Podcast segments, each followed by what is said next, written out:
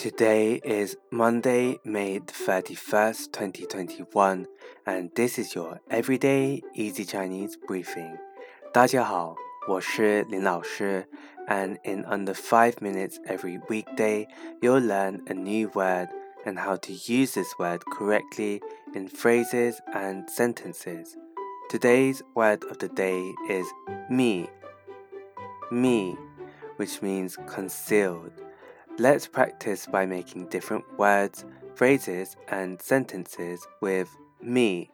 The first word is mi ma, mi ma, which is a noun that means password. Ma means code. A way of using it in a sentence is 我忘记了密码。我忘记了密码。 I forgot my password, something that happens very often.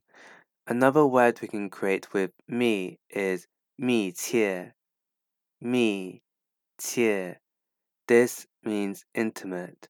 A way of using it in a sentence is 毕业之后，他们依然保持密切的联系。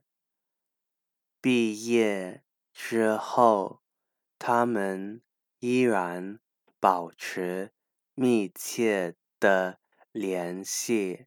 After graduation, they still maintained close contact with each other. Finally, we can create the word 加密,加密, which means encrypted or crypto. The 加 here means additional.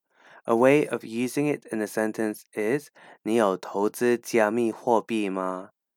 你有投资加密 货币吗？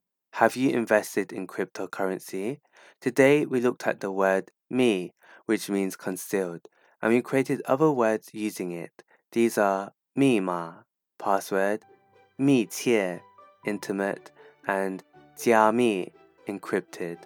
To see this podcast transcript, please head over to the forum section of our website www.everydayeasychinese.com where you can find even more free Chinese language resources to help you level up your Chinese language skills.